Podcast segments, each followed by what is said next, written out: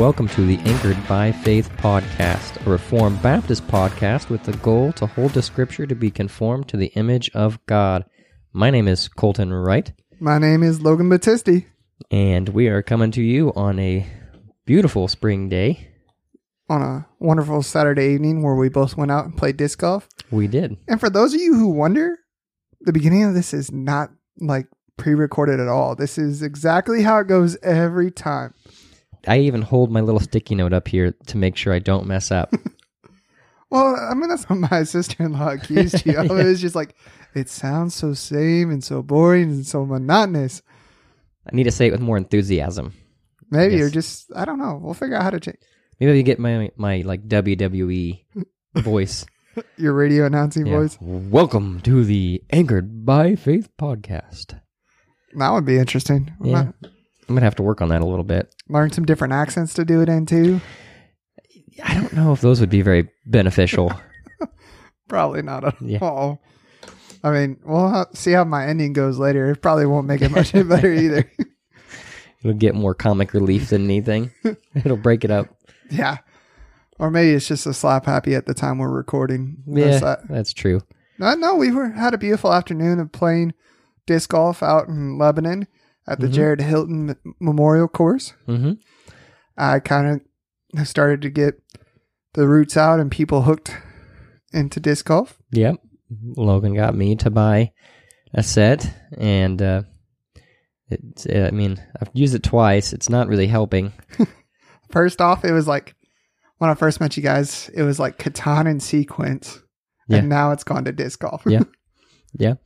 We got hooked on Catan, and that was a rough phase in our life. We Oh. spent a lot of money on Catan yeah.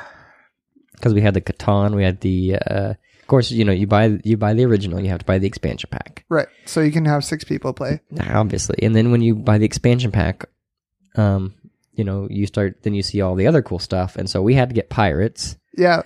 Which we've only played like twice per I think I think we've only played it twice with you. yeah and then once we bought that there was i think the expansion pack for the pirates Yeah.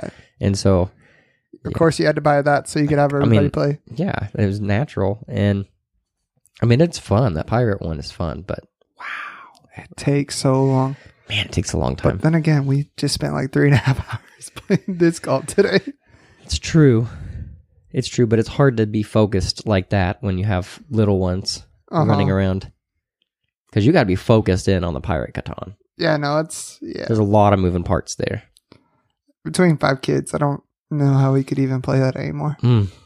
Because Megan Remington have three, one, and one. yeah. Back in our glory days and our partying days, where we stayed up late and played Catan for hours. right? I couldn't even do that anymore if I wanted to. There always comes to that point in Catan hmm where everyone is surrounded by that one element, and then they just keep getting that one element, and everyone wants like the brick. I don't want your stinking sheep. I don't want your stinking sheep. Right. Nah. What's some good books you've been reading lately? Or have you been reading any good books? Well, I've been reading a lot of school books. I haven't been reading much personally. What school books have you've been reading? been reading actually uh, Christian historiography, which is I know that doesn't sound really fascinating at all, but it, it's been pretty interesting about certain aspects of history hmm um, through secular lenses and Christian lenses. Oh, cool. That could be interesting. And the objective and the discipline is to remove yourself from your biases Right. and to be aware of your biases. hmm I so- mean, that was one thing I was thankful for in high school was Mhm. I had a world history honors class, and the teacher there was outspoken atheist. Like everybody knew he was an atheist. My parents didn't like that I was in his class, Mhm. but it was kind of cool to see how he had gone over like major movements Mhm. throughout history from like Egypt and so on and so forth, and kind of pointed out like a Christian thing from that side. It was kind of nice to see from his perspective what Christianity was because I'm definitely biased growing up in a Christian home, and that's Yeah. all I've ever known. I think that's the first thing from studying history that really they've tried to drill into you is that no matter what, you're always biased. You Mhm. know, to Absolutely. be completely neutral is, is, is a myth. It just can't happen. You, we all have our own worldviews. We all have our own baggage when we come to not just, I mean, to any text, period. And if we're not aware of our biases, our backgrounds, you know, we're looking through the world in our rose colored glasses and we can't see the tint. Absolutely. What, yeah. What about you, though? Have you been reading anything good? Actually, neither one of them have been Christian books, but they've been books about wealth and money. I read this book called Rich Dad, Poor Dad, Hmm. and then The Richest Man in Babylon, which both seem to tell pretty much the same story. One just tells it from like an ancient Babylon perspective of where they tell tales about people in Babylon and how they taught wealth. Hmm. And then Rich Dad Poor Dad was a man talking about the advice he got from both of his fathers on how to build wealth. Hmm. And the rich dad was obviously the more one he listened to more than the poor one. Hmm. But the poor one gave him some good perspectives that he hadn't thought of before. Hmm. Interesting. Yeah. I mean, this is coming around at a time where some things have come up and kind of looking forward to see how they work. Yeah. You gonna stumble into a bunch of wealth? I wish. Oh. I was just hoping for you. Me too. It'd be nice to win the lottery every once in a while, Just but I wouldn't know what to do with it. No. I wouldn't know either. I'd just kind of sit there in awe. Yeah, the fact that I even want it. Yeah. hmm Some people are like, I'd buy a new house and so on. I'm like, I probably wouldn't buy a new house. I just wouldn't I don't actually know what I'd do with it. Right? Me Really neither. don't. but Excuse me. That came more. But so, speaking of wealth, I mean, let's go ahead and start off with Lamentations 4. yeah. And Colton, give us a recap of what's going on here in Lamentations so far, because we obviously haven't been up to date on this as much as we would like to, hmm with life getting in the way and things like that. But see if you can give us a short review from chapter one all the way to chapter three of what's been going on, kind of. So in chapter one, in chapter one and chapter two, we've seen just the sorrows that Jerusalem is is kind of fallen into. We've seen the author Jeremiah jump in and out from both a personal standpoint to also a third person. So he's put himself in the shoes of Jerusalem and he's taken himself out and he's kind of shown through those two perspectives the pain and agony that these people are experiencing. As he describes in chapter 1, he says, just starting off, how lonely sits a city that was full of people who has become like a widow. So you see the loss, and he goes on to describe this type of loss, this pain, this agony, all the way through chapter 1.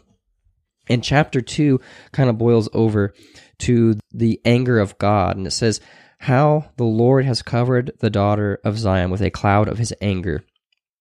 He has cast from heaven to earth the glory of Israel, and he has not remembered his footstool in the day of his anger. So you see that the Lord is angry over Israel, and he's punishing them for their covenant breaking. And then through this big long tale and this lavishing and this anguish, in chapter 3, it comes to the pinnacle point where Jeremiah now personifies the pain. He now puts himself in the shoes of the people, and he says, I am the man who has seen affliction because of the rod of his wrath.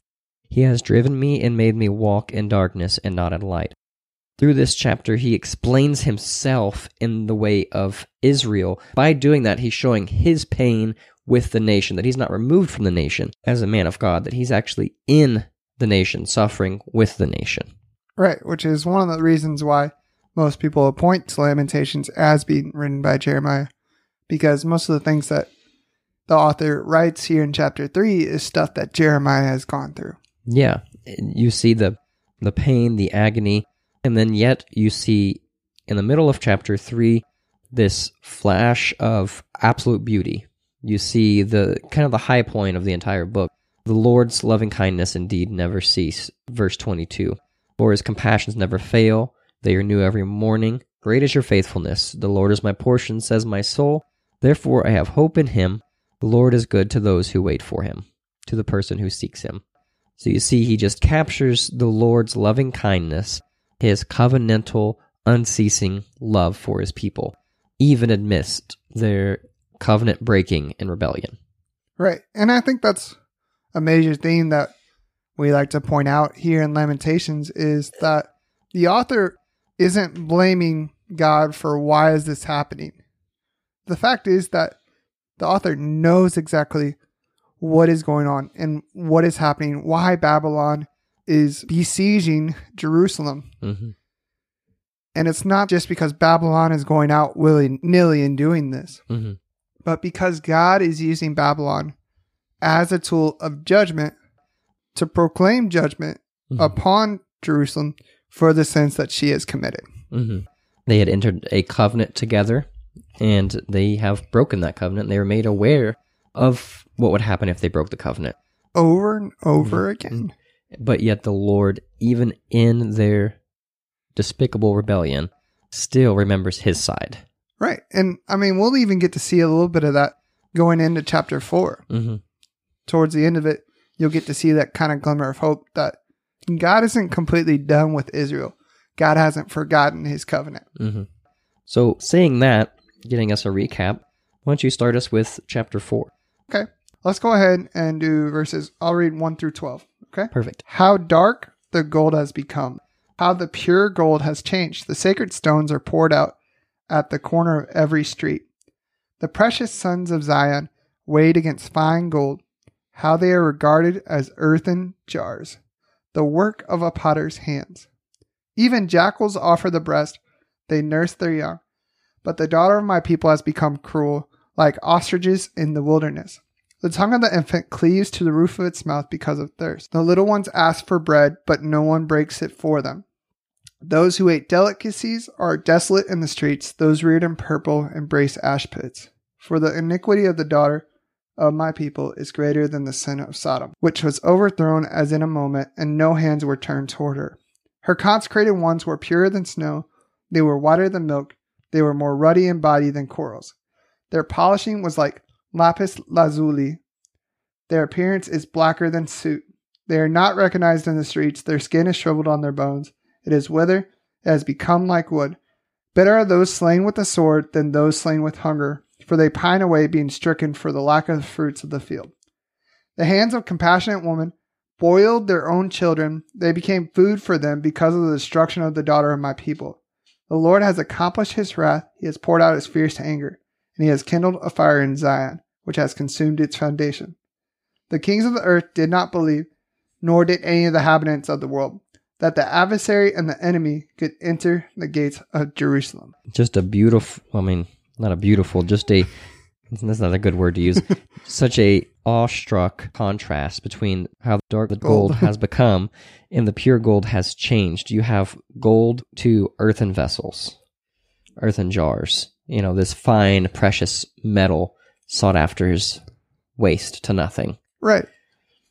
And it's kind of pointing out back towards chapter one. We talk about how Zion had become a widow. Mhm. While once before, she was a proud woman who was strutting in front of the nations. Mm-hmm. But the problem was, what did she do when she was in front of the nations? She gave herself away. She prostituted herself out to the nations instead of to God. Mm-hmm. Which, if you realize what the point of Israel was to do and what the point of Christians and basically everybody who God has been in covenant with is that they're supposed to be an image of what a right relationship with God is. Mm-hmm. And the part of the covenant that God had with Israel was that they were supposed to show Egypt and Mesopotamia what it looked like to be in a right relationship with God. Mm. And ultimately, time and time again, they fail because they don't keep his commandments, they don't follow his word, and they ultimately fail. Mm-hmm. But thankfully, just because they fail doesn't mean God does. No, that's the wonderful thing. If you can take something from the entire book of Lamentations here, through that pain and suffering, no matter how far and despicable you've fallen, the Lord is still gracious. They had been given the law, forsaken everything, and were under severe punishment, just punishment for what had happened, to the point that they really couldn't say, you know, why are you doing this to me? But the Lord still remembered his promises and he was still extending grace and mercy to them. hmm Before we go on too further, there was something I realized that we needed to talk about while we're looking over this passage. So you've been you studied Hebrews, right? Mhm. And you talked about how Jesus fulfills three things, right? Mhm. He fulfills Prophet. a prophet, he fulfills being a priest, Mhm. and he fulfills being a king. hmm Those three keys of leadership are actually also here in Luke chapter four, They're in oh in Luke chapter four. or not Luke chapter I was like, four. what? Lamentations chapter four. Okay, I was like Luke chapter four. What? Whoa, Where when did we jump to that? No, Lamentations chapter four. I'm sure the Gospels are fulfilled with plenty of ways that he fulfills all three of those. Yeah. But Lamentations four shows how all three of the men who are in this office have actually failed hmm as leaders of Israel. So, could you kind of give us a glimpse into what those three offices were supposed to do? Your prophets are supposed to hear from the Lord directly, and they were to convey to the king and everyone else the words of the Lord, despite how hard it would be. You know, Mhm. there no watering down. Whatever the Lord said is exactly what you spoke. And they were to do the commands of the Lord directly. Kind of like so Jeremiah was supposed to warn the people of what's going on in Babylon. Yes. and they didn't listen. He got thrown into a pit, into a well, and then was persecuted still by his own people for what he was telling them. hmm You had uh, Jeremiah when he do he slept on his side for how Uh, I think days? that was Ezekiel. was it Ezekiel? I was thinking Ezekiel. Ezekiel. yeah, sleeping on the Ezekiel would sleep on one side for so long and then the other, and then it was Mm. supposed to equal like 430 years or Mhm. something like that. And so he went through all this pain and this suffering because the Lord told him to, and what was the point of it? His life was a living example for Israel. And, you know, at that point, it was not a good example, but it was still an example. Right. And prophets were supposed to be the voice piece, the mouthpiece, and they were supposed to walk in the ways of the Lord entirely. Okay. What about priests? The priests were to offer sacrifices to the Lord and mediate between God and men. So they filled the gap between when a man sins, how does he make atonement? How does he appease God? How does he come from his wrath into his mercy? And they filled that gap by offering sacrifices and prayers and petitions. Right. So, I mean, obviously, Moses wasn't specifically called a priest, but he was definitely a mediator hmm between God and the people. Time and time again, you see that Moses would intercede for Israel and the wrath that they had done before God. When God wanted to smite them, Moses would say, No, remember your covenant with them. What would the other people think if you led those people out of Egypt, but you couldn't bring them into the land that you had promised? hmm When you think of Moses, you really see him as it might be a stretch, but he in a foreshadow is kind of a prophet, priest, and king in a sense. Right. hmm Small each one of those. Small He was K probably the best representation out of Israel. out of Israel. hmm And then that brings us to the king. Right. Which most people all the time would refer to King David. King David, who is the archetype, he is the and this is air quotes, perfect king of Israel. You know, in a sense. He is the epitome of what a king should be. Granted, I know there's the downside, but he is the king when it's put forward. I mean, he is the man who is really after God's own heart. I mean, he is the one who's supposed to lead the people to keep them pointed in line with what the priest and the prophets are saying and telling him. hmm I mean, you can see all three of them kind of saying this loosely have a Trinitarian focus of Mhm. how they are supposed to lead the people of Israel in their Mhm. relationship with God. and each one of those is supposed to be separate in the sense that I mean, what happened to Saul? I mean, why are they supposed to be separate? Because if you had a if a king could offer sacrifices, there'd be no checks and balances. Let me try to say it that way. Right. The king would domineer; he'd have more power. If a priest could make laws and do X, Y, Z, he would domineer. If a prophet could rule, he'd become a dictator. And so these three offices were separated because of men's sinful actions, and you can see what happens when those go back and forth. What happens when a king tries to become a priest? Well, it doesn't go very well. You see Saul try to offer, or he does offer sacrifices, and what happens? That's what gets him removed out of God's favor. hmm The Spirit of the Lord departed from him. And what happens when even David doesn't listen and tries to be a priest, in a sense, and move the Ark of the Covenant? He tries to move the Ark of the Covenant and he doesn't listen. He, he doesn't have the priest do it. He takes charge and does all these things. And what happens? The ark falls is it use the guy's name? Ahaz? Ahab? Gosh, I can't I think of the guy's know. name. The, the, the, I just know it falls into the Philistines' hands at some point in time. but he didn't listen to the Lord. hmm Priests were supposed to be the only ones moving the ark. They're only supposed to be the ones moving the ark, period. He Right. took that upon himself to do it. Hmm. So he crossed that line. You have it in, I mean, if you want to make the jump to Jonah, who was supposed to be a prophet, and what would he do? He ran away from his post, hmm and what happens? Punishment. Right. Strict punishment. To the point that he tries to be the judge and executioner. He tries to be, in a sense, a king. He tries to exact punishment upon Nineveh by not giving God's law to them. Right. Or not giving God, not giving the G- proclamation. Right. That guy wanted him to give. Yeah. Yeah. Hmm. So you, Interesting. you can see a violation and what happens when those violations happen and how they're supposed to be separate at the same time. Right. But yeah, I asked one to get a glimpse of what those were, just because you'll see after the next verses we read that it's kind of talked about prophets and priests. And if you don't understand at least a general idea of what they're supposed to do, then you'll kind of miss the whole point of what's going on there. So back to where we were just a second ago, talking about how Israel has been marred, or the image of Israel has been marred. Lamentations goes over and over again. Mhm. Now, in chapter two, we kind of see that he goes into this a little bit about how people were eating their own young Mhm. and killing them. But now you kind of get like a clear picture of what's going on, where it says, Even jackals offer the breast, they nurse their young. Mhm. But the daughter of my people has become cruel like ostriches in the wilderness. The tongue of the infant cleaves to the roof of its mouth because of thirst.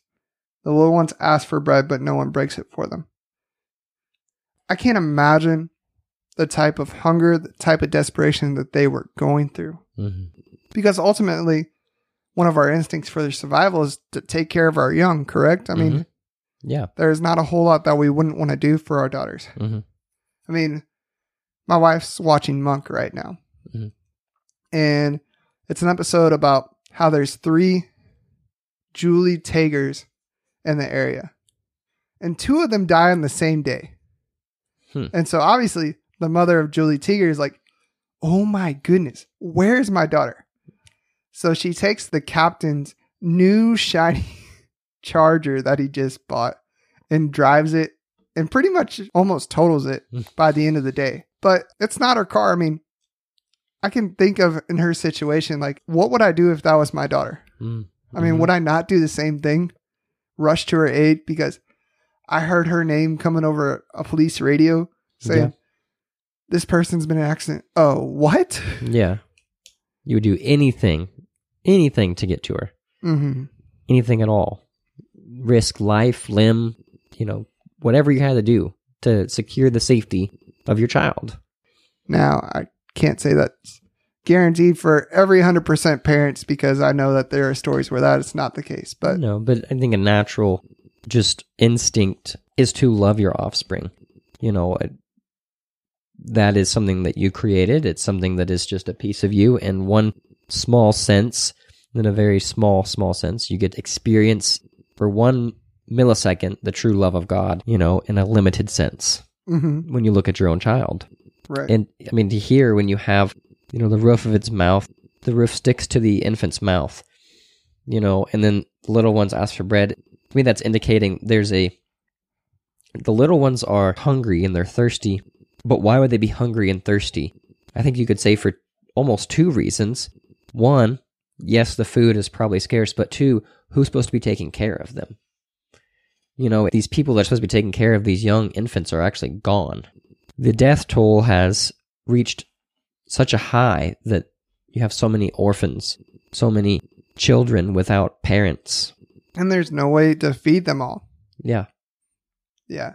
But it's interesting in the fact that the people of Zion and Jerusalem are being compared to wild jackals, that they're Mhm. even worse than wild jackals. Yeah. That the jackal will feed their young, but not even Jerusalem will feed theirs. Hmm. I can't imagine like being compared to that at all, or even being claimed that. No. I mean, I absolutely know that I'm not a perfect parent, but to go that far. And to have a situation put me into where I would have to do that, it's just a scary thought. I don't think I'd like being called a jackal. Nah. I don't know even, much about jackals, but I wouldn't like that. or even to the point of like where there's not enough food, there's not enough anything that I wouldn't even want my child to survive into that.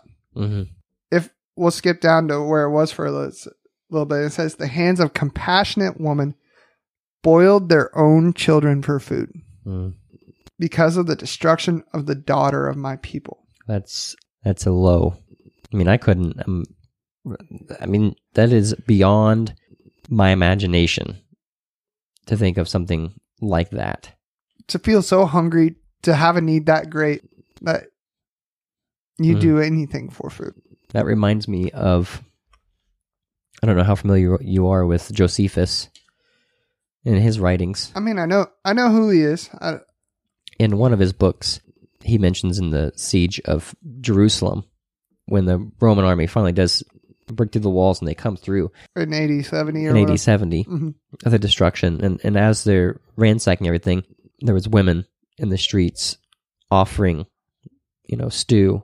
And in the stew was their own children, you know, because they had been so starved. And, you know, this is hundreds of years later, but this happened then and it happened Again, again. And so it, it's just so crazy to think just this happening once for it to happen twice. I mean, and the, this probably happened way more than twice. But just to think about that, wow. yeah, and I know that there's people out there who like, why would a God push his people so far that, Yeah. that they would even want to kill their children? Yeah. Obviously, I know Lamentation paints God in a terrible, wrathful hmm picture, but it's something that we need to remember that God is a God of wrath and judgment just as Mhm. much as he is a God of love. Yeah. In fact, he can't be a God of love if he doesn't have wrath and judgment at the same time. I think we get so focused on God is love that for some reason we tend to think that we are like love too. That we are at some point of some type of neutrality with God in the sense that we don't realize our own depravity. We try to continually say, I realize I've sinned, I realize I've done bad, but it's not really that bad. You know, there's always someone worse than me. Right. We love to compare ourselves to Yeah. other people to make ourselves feel better and to feel like we're have a common ground of, okay, this is what I, the ideas I have of love, of judgment, of right and wrong. Mm-hmm. And these are the standards that God must meet. Mhm. When in fact, we forget that God sets those standards for all those things. And we might be able to understand a little bit, but we can't understand it perfectly. No. And it, it amazes me when we can read Lamentations and we can say, and I'll, I'll be, I've been guilty of it too, is reading Lamentations and saying, man, God was so wrathful, but don't realize that these people were so despicable. And then I think to myself, I'm so despicable. The only thing that separates anybody in the world from what is happening right here, which is just judgment, not even carried out to its full ex- extent. I mean, realize that for a second. This isn't even this isn't even like God's perfect justice exacted. Right. This is still mercy and grace. If we really thought about it, they shouldn't have even made it this far. No, they shouldn't have even made it this far. This the pits of hell should have just ripped open and descended every single one of us in there. But that's not the case. no, not at all. And so it's to read anything and say, wow, God's being wrathful. We're not understanding our own sin in light of God's glory and majesty. Right. Absolutely. So it goes on and talks about those who ate delicacies are desolate in the streets. Those reared in purple embrace ash pits. For the iniquity of the daughter of my people is greater than the sin of Sodom, Mm. which was overthrown as in a moment, and no hands were turned toward her. I mean, think about that for a second. If we remember, Judah was overthrown after Israel. hmm Now we understand that the two kingdoms at the time were divided, and they're not one Israel anymore, with 10 tribes making up the north, and Judah, and I think the other tribe was Benjamin or something in the south. And either a hundred or a couple hundred years after Israel had fallen to the Syrians, that it was then was when Babylon overthrew them.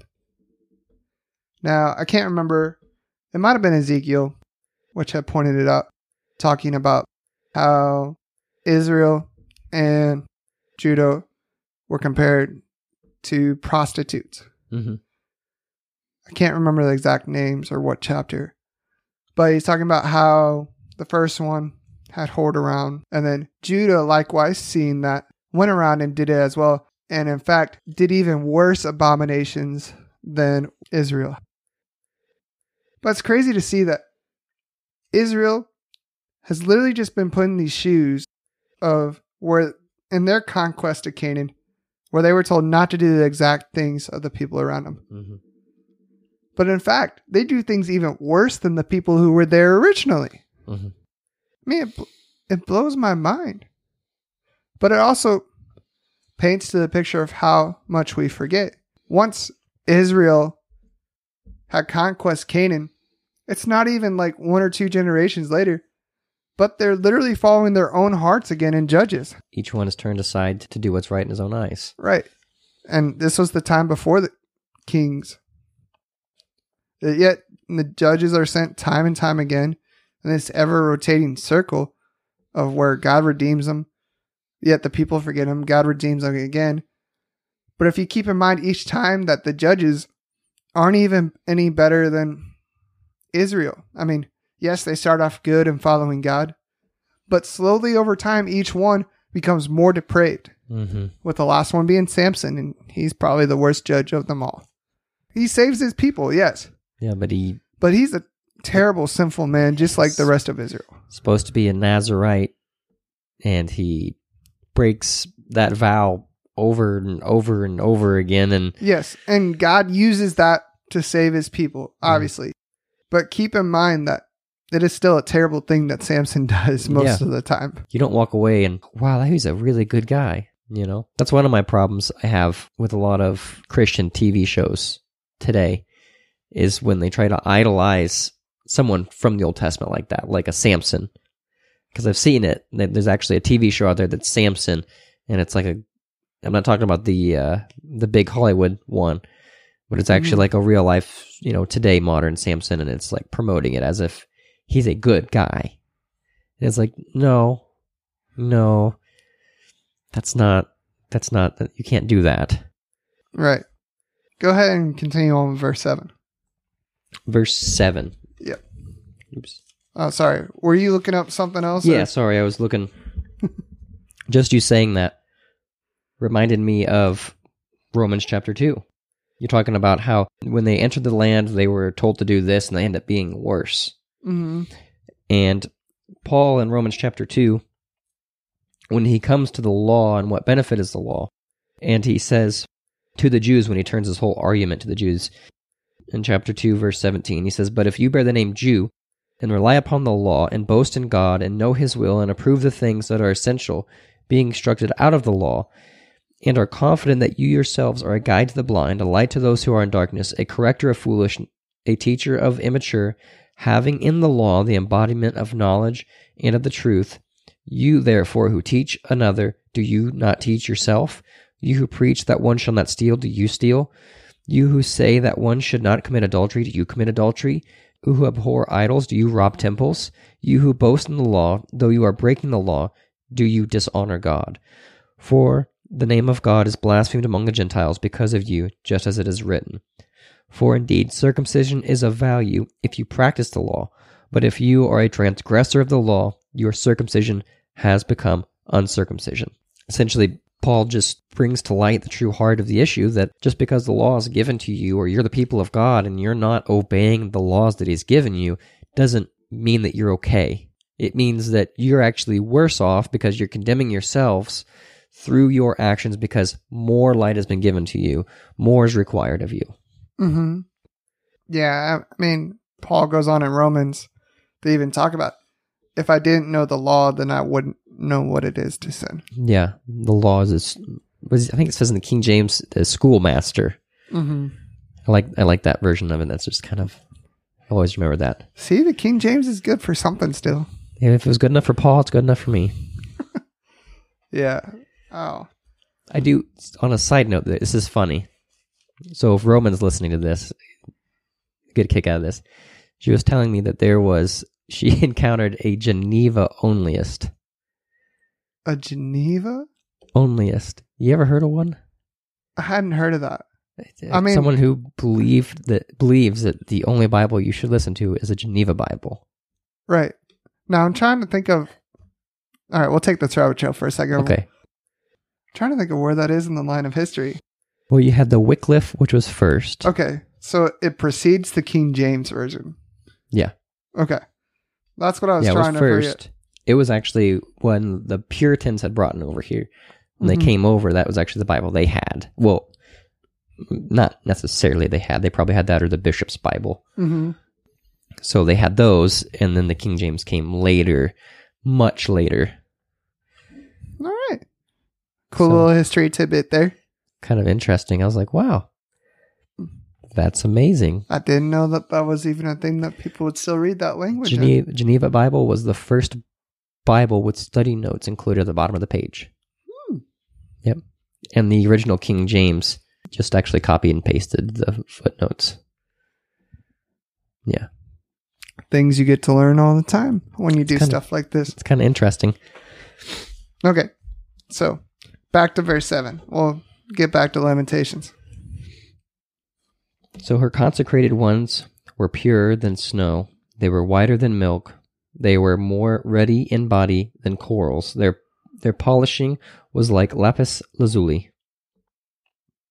Yes, I had to look that one. What that up is to just a second. Go ahead, tell us what, what is lapis lazuli because I have actually never Googled it to look at it. Just In did. all my studying, I have never actually stopped and looked at it. well, when I was coming to this podcast, I was listening, and the way it was translated, and I don't even remember what I was using, but they kept saying sapphire. Mm-hmm. But when this says lapis lazuli, it says it's a semi-precious stone valued for its deep blue color. The source of the pigment ultramarine is it is not a mineral but a rock colored by lazurite. In addition to the sodalite minerals and lapis lazuli, small amounts of white calcite and of pyrite crystals are usually present. So it's probably so it's blue with with some with some glitter like almost. I mean, that's kind of what it looks like. I mean, it could look like a sapphire, Yeah, but I don't See. think it's specifically a sapphire. right. Yeah. Okay. Well, interesting. Yeah. I mean, get a geology lesson Yeah, and history lesson all in one day. Exactly. I was wondering what you were looking up over there. It says, Better are those slain with the sword than those slain with hunger, for they pine away being stricken for the lack of the fruits of the field. How true is that? Yeah. We talked about the other day how being burned alive and being drowned were two of the worst ways to go. Could you imagine wasting away because of how hungry you are, too? No. No, I mean, uh, have you noticed? I don't skip very many meals, so I don't really know. Yeah, you're one to talk. I'm even worse than you are. But I mean, we joke around about this, but Yeah. it's something that really does happen around us all the time. yeah, hunger is a real thing. Absolutely. And not just in the United States. Big shocker. It happens in the United States. What? Um, but it happens around the world Yeah. too. And it's just amazing how often we don't really think about it because we get our three square meals a day pretty easily and we're blessed enough to have that. Yeah. I mean, we live in such a blessed society, but we do have homeless all around us. We have soup kitchen in, I believe we had one in Osage Beach. We have one in Osage Beach. We also have one, or in, in Camdenton. Sorry. I was like, I think there's one in Canada. Camdenton, yeah, not Osage Beach. And definitely know there was one in Springfield, a few in Springfield. hmm So they're all around us. But interestingly, you know, we have city ordinances and stuff where you're not supposed to see the homeless, and they kicked them out and pushed them out. And I think that that's a great tragedy. I think sometimes it's okay to see to see that stuff. Sometimes we need to see that Sometimes stuff. we need to see that stuff. Yeah, yeah, we kind of let our eyes get jaded to what's going around in the world. it's easy to uh, imagine your room's clean if you push everything in the closet. Mm-hmm. Yeah, because it's something that we easily forget that there are things that are not what they always seem. And we forget about the downtrodden, we forget about the things when our lives are going good. But when we really do struggle, that is when we start to notice things around us. Mm-hmm. Or we like to pick and choose what we want to see. I think that is the better one too. Yeah. Yeah. We like to pick and choose what we want to help. We like to pick and choose what is wrong. Yeah. And I mean, some of that's ultimately due to our biases. Mm-hmm. And I'm not, don't get me wrong, I'm, I'm not getting up on a high horse and saying that I'm perfect at it, but I know that I struggle with seeing what's right and what's wrong. Or not what's right, but wrong things in society because there's stuff that my biases preclude me to. Mm-hmm. trying to get better at it, but I ultimately know I have those biases and I know that they inflict the way I look upon the world. Yeah.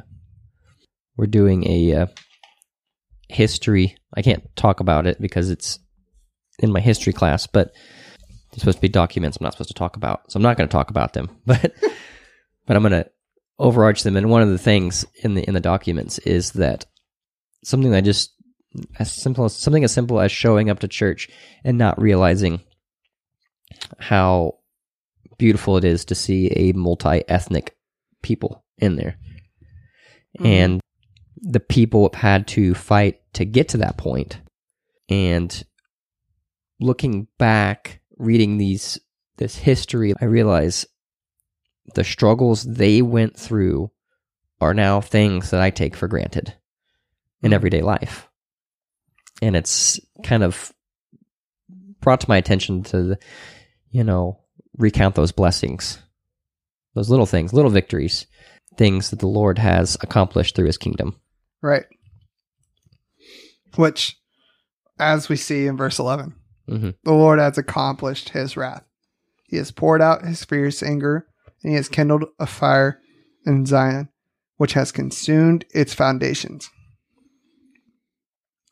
The kings of the earth did not believe, nor did any of the inhabitants of the world, that the adversary and the enemy could enter the gates of Jerusalem. Notice that the kings of the earth did not believe. Them in their hearts, they, they didn't believe they could accomplish what they did, but they did. hmm But what will attest this to time and time again is because God was using them. God allowed for this to Mhm. happen. And that's what God really proves in the Old Testament time and time again that why did Israel escape Egypt? It wasn't because Israel fought Egypt. It Mhm. wasn't because of what Moses and Aaron did, but it's because God was fighting for his people. He is a one man army, and he Mhm. was the one who showed himself as God in Egypt and was the one who brought them out. Yeah. Canaan. Ultimately, when the people try to do it in their own strength, time and time again, you see that they fail. But when they follow God fully, it's God is the one who provides. God is the one who helps them to win. Look at Joshua, and as he goes in his conquest, what happens? Victory, victory, victory, victory. When he obeys the Lord, when he's placing God first. Or when Israel's obeying the Lord after him. I mean, I think that one of the uh, just to capture that whole thing is is really what God did with Abraham. You know, God swears to Abraham that he will make him a father of you know a great nation and all these promises, I think he says a father of many nations, Many not nations. just a great Yeah. nation. Mhm. and he, you know, the Lord meets him and and they're gonna walk through this covenant together. And, and what happens? He puts him under a deep sleep, and the Lord walks through it alone, and he proves that it's on him. It's not on Abraham. The Mhm. Lord will accomplish all this. Absolutely. And I mean, you look, Abraham tried to accomplish it in his way through Hagar and Mhm. her son, Ishmael. Mhm. And and all the Egyptian. Think of the Sarah and uh, Pharaoh, mhm, and Sarah and the other. Who was the other king? man, it's, I'm drawing a blank, but I know who you're talking about. Yeah. Yeah. I mean, God protects Abraham in those moments, even when Abraham had lied not once, but twice. hmm I mean, God still fulfills his covenant through everything. Mhm. And we'll see here that in Lamentations 4, at the end of it too, that God still holds to that promise as well as, I will curse those who curse you. I mean, he does it to Babylon. hmm I mean, by the end of this, King Nebuchadnezzar has been thrown out of his own kingdom by God to go and roam the earth like an animal. hmm And then another king comes in. I don't know exactly the timeline of how this works, but the king uses the chalices from God's The temple. temple and he throws a writing on the wall. And what happens the next night? Or that very night, I he think gets he gets murdered. he gets murdered and the Persians take over. hmm And just think about it for a second. How many Babylonians do you see today? hmm I don't. I have, don't see any. The place of Babylon was is just arid desert now, It's just from what. I understand. Or I'm not very, but from what I was reading in Richest Man in Babylon, Mhm. the only reason Babylon made it through was because of the canals that they had made. Interesting. And that actually the climate is kind of sort of like what it is in Nevada and Arizona. Wow. But because weird. they're right there on the Euphrates, They managed to make canals and and that's how they got to till the land and make it fertile and things like that. wow. Interesting. But But you granted, that's one book and it's not a history book. Well, but you think of Babylon being one of the great world empires. right. I mean, when you think of Babylon, you think of the hanging gardens that they had and Yeah. how beautiful those were. That those were one of the seven wonders of the world. And now it can be re- now you can walk through the ruins of Babylon just like that. hmm Like Greece, you can walk through the the rubble of Greece and the you know the largest the Roman Empire, the ruins of the Roman Empire, one of the greatest empires in the world has ever seen. It was an expanse that dominated pretty much all of Europe, All the known world. Yeah. all the known world, and you can walk through its ruins in just a few hours. right. That's amazing. Just what God has done. Yeah. Absolutely. Okay. So why does all this happen? Verse 13. because of the sins of her prophets and iniquities of her priests, who have shed in her midst the blood of the righteous, they wandered blind in the streets, they were defiled with blood, so that no one could touch their garments. Depart, unclean, they cried out themselves. Depart, depart, do not touch. So they fled and wandered. Men among the nations said, They shall not continue to dwell with us. The presence of the Lord has scattered them. He will not continue to regard them. They did not honor the priests. They did not favor the elders. It really points back to, you see it here in Lamentations of where God is condemning the prophets and the priest Mhm. for killing the innocent, killing the righteous, and following their own judgments. Mhm. I mean, isn't that what he says time and time again in Jeremiah? Mhm. Is that don't listen to these guys. They are prophesying out of themselves. I mean, even Ezekiel Mhm. happens where he's going up against false prophets. Yeah, and he has the uh, the famous showdown. But even Jesus refers back to this as well. I think it's in Matthew 23, isn't it? I mean, it's not specifically referring to Lamentations in general, but it's just following along these same lines of where, therefore, behold, I am sending you prophets and wise men. This is in verse 34, and scribes. Some of them you will kill and crucify, and some of them you will scourge in your synagogues and persecute from city to city so that upon you may fall the guilt of all the righteous blood shed on earth, from the blood of the righteous Abel to the blood of Zechariah, the son of Berechiah, whom you murdered between the temple and the altar. Truly I say to you, all these things will come upon this ge- generation. Jerusalem, Jerusalem, who kills the prophets and stones those who are sent to her. How often I wanted to gather your children together, the way a hen gathers her chicks under her wings, and then you were unwilling. Behold, your house is being left to you desolate. For I say to you, from now on, you will not see me until you say, Blessed is he who comes in the name of the Lord. You see how they kill the prophets. The blood is on their hands The blood is on their garments. on their garments. How despicable they truly are. the blood of the righteous, as it says in Lamentations. They wandered blind in the streets. They were defiled with blood, so that no one touched their garments. Depart unclean, they cried of themselves. Depart, depart, do not touch. So they fled and wandered. Isn't this kind of what the people who were also leprous supposed to do when they were in a public Yeah. place? They were supposed to go Depart from me. Don't touch me. unclean, Unclean. unclean. And essentially, that's what he's saying. I'm, I'm unclean. I'm unclean. We're unclean because of all the death, all the blood, everything's around us. It's so encapsulating us. We are completely unclean. And you see the internal turmoil that's happened to this nation now become an exterior turmoil. hmm Wow. Can you even come to the point of where you realize that the nations realize that the presence of the Lord is not with Israel anymore? Man, I couldn't. I couldn't imagine what that would what that would look like. I'm sure people say that about America right now because people want to claim, or I'm sure at one point in time, God, yes, was blessing America, helping America out. Mhm.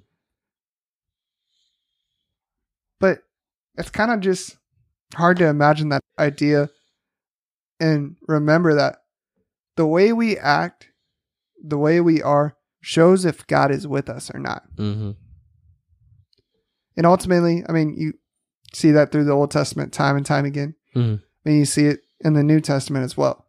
But how often do we really think about what does it mean to have the presence of God with us? Do we wonder what his presence really looks like when he's with us? It says he will not continue to regard them. They did not honor the priests. They did not favor the elders. Yet our eyes failed. Looking for help was useless. In our watching, we have watched for a nation that could not save. They hunted our steps so that we could not walk in our streets. Our end drew near, our days were finished, for our end had come. Our pursuers were swifter than the, swifter than the eagles of the sky. They chased us on the mountains, they waited in ambush for us in the wilderness. The breath of our nostrils, the Lord's anointed, was captured in their pits, of whom we had said, Under his shadow we shall live among the nations. You see the absolute just demise the swiftness of this. Really the the covenantal punishment has been fulfilled now. Mm-hmm. you know this is what was portrayed in deuteronomy 28 and leviticus 26 when nation would break the law of god. This is what would be the end result. And now this has come to its climax. It's it's it's completed Right. It's kind of come full circle Yeah. of where Israel's gone to its point where it has failed in its promise, hmm which ultimately I'm sure God had planned for. yeah Did God wish it to happen? No, no but God knew it was going to happen. Yeah. Which is the only reason why Jesus Christ was allowed to come. yeah Because, I mean, once you see they get back from exile, there's never really a point of where they're back to where they're in perfect right standing before God, right? Yeah. They just see things get worse and worse and worse. Yeah. To the point of when they have God standing in front of them, they're more worried about how they look according to their own law rather than following God's law and seeing Jesus standing right there in front of them. hmm So let's take a moment and realize or see that these last few verses don't talk about Israel anymore. In Mhm. fact, we've s- switched to her sister nation of Edom, which, if you go back to your Old Testament Genesis, this would be Jacob and Esau. Yeah. hmm So these are Esau's descendants. This is of the same family, distant, but they're still supposed to look after each other as brothers. Mhm. It says, Rejoice and be glad, O daughter of Edom, who dwells in the land of Uz. But the cup will come around to you as well. You will become drunk and make yourself naked. The punishment of your iniquity has been completed, O daughter of Zion. He will exile you no longer, but he will punish your iniquity, O daughter of Edom. He will expose your sins. So, as a brother is supposed to run to another brother's aid, Israel, who was in distress, Edom should have helped. even in even this is God's punishment to to Israel, Edom had a task to fulfill and they did not do it. Right. In fact, they really helped out. They didn't even they rejoiced in the fact that Israel had fallen. Yeah. Now I'm sure Israel had done some things to where Yeah, I'm, I'm sure you know they weren't innocent in the matter. but still you can understand that Israel wasn't or Edom wasn't doing this from a perfectly unbiased, unsinful way. It's not like they were any better at following God than what Israel was. No. In fact, we'll see that because of what they had done, this really goes along with that curse that was pronounced or blessing that was given to Abraham. I will bless those who bless you, and I will curse those who curse you. hmm That this judgment is being pronounced on Edom. Yeah, they did not bless them. Instead, they cursed them and turned their feet away from them. Right. So, made 11 episodes, and we have made through chapter 4 of Lamentations. Can you believe we're almost done with our second series? Hmm. I mean, it's taken a long time. It has. It's kind of an interesting point. I didn't realize that. That didn't hit me yet. that we're almost done with Lamentations, and we're going to be moving on into church discipline. Mhm. Or not I was like, Not church, church discipline, discipline. Church. spiritual Oh, discipline. disciplines, I was like, but mm, church okay. discipline could be a part of that in some sense. Yeah, it's good. But what are some things that you've taken away from Lamentations right now?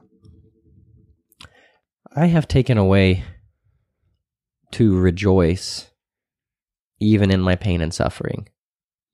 That there's, you know, I guess I can say that speaking, I'm going to get kind of personal here, but going through Lamentations at this point in my life, that, you know, I have lost someone that's, that, that was loved that not that long ago.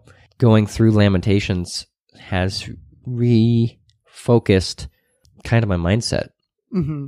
while the pain and agony is temporal, I realized that God is absolutely perfectly in control and He has a plan, and His plan is accomplishing His glory. And no matter my pain and suffering and anguish, at the end of the day, I have to trust in Him. And, you know, that's kind of the apex of what I've taken away from it. And it's kind of cemented that even in the pain. Mm-hmm. Absolutely.